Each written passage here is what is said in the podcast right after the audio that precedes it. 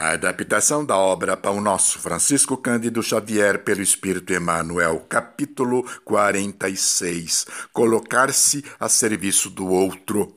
Quando Jesus encontra terreno fértil no coração de uma criatura, transforma-lhe a motivação de vida. Não há mais lugar dentro dessa pessoa ah, para fé inativa, ou seja, para fé sem obras. Como podemos afirmar que cremos em Deus se nenhuma obra produzimos para justificar nossa fé? Não daria para compreender semelhante atitude.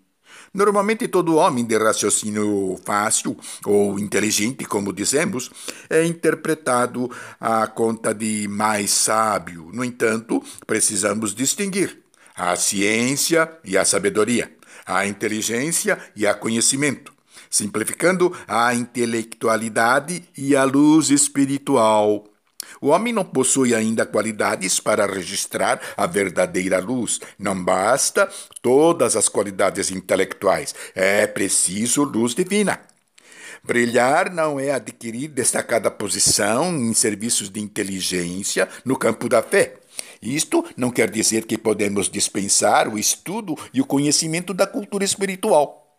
Chegando num certo grau de conhecimento, o homem procura ele mesmo né, a luz viva, que a obscuridade lhe pesa.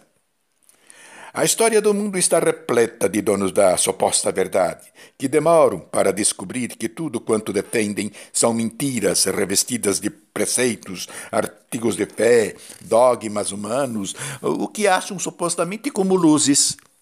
É a luz excessiva que cega e não a contemplação da escuridão. São as luzes que deslumbram, não a sobriedade das sombras. Há pessoas a quem uma luz muito viva ofusca sem esclarecê-las. Por isso, Lucas nos alerta: vê bem se a luz que há em ti não é treva.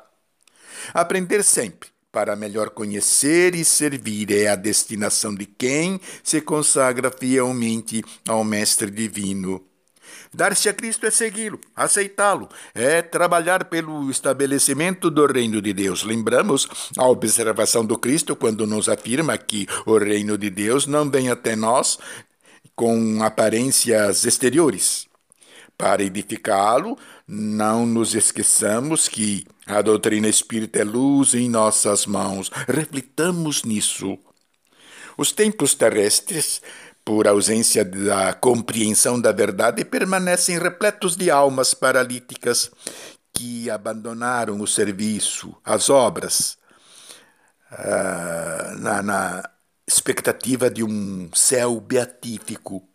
Emmanuel está querendo nos dizer que se um homem ouve a verdade e não a compreendeu, demonstra evidentes sinais de paralisia espiritual que é a permanência do indivíduo numa crença cega que não que não permite o progresso, que não consola, que não orienta o futuro, que não ilumina. Isto pode entender-se nas criaturas que ainda não adquiriram o necessário senso da realidade.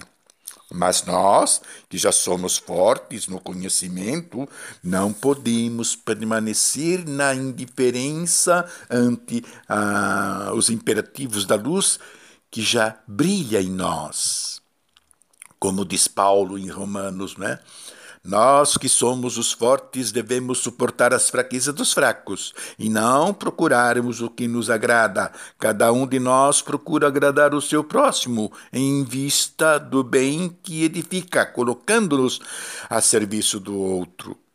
Muitos espíritos continuam indiferentes, irônicos e recalcitrantes, porque o que mais lhes pesa é a falta de conhecimento, a ignorância que lhe servirá de atenuante pela misericórdia divina. Mas nós, entretanto, não somos fracos e nem pobres da misericórdia do Senhor.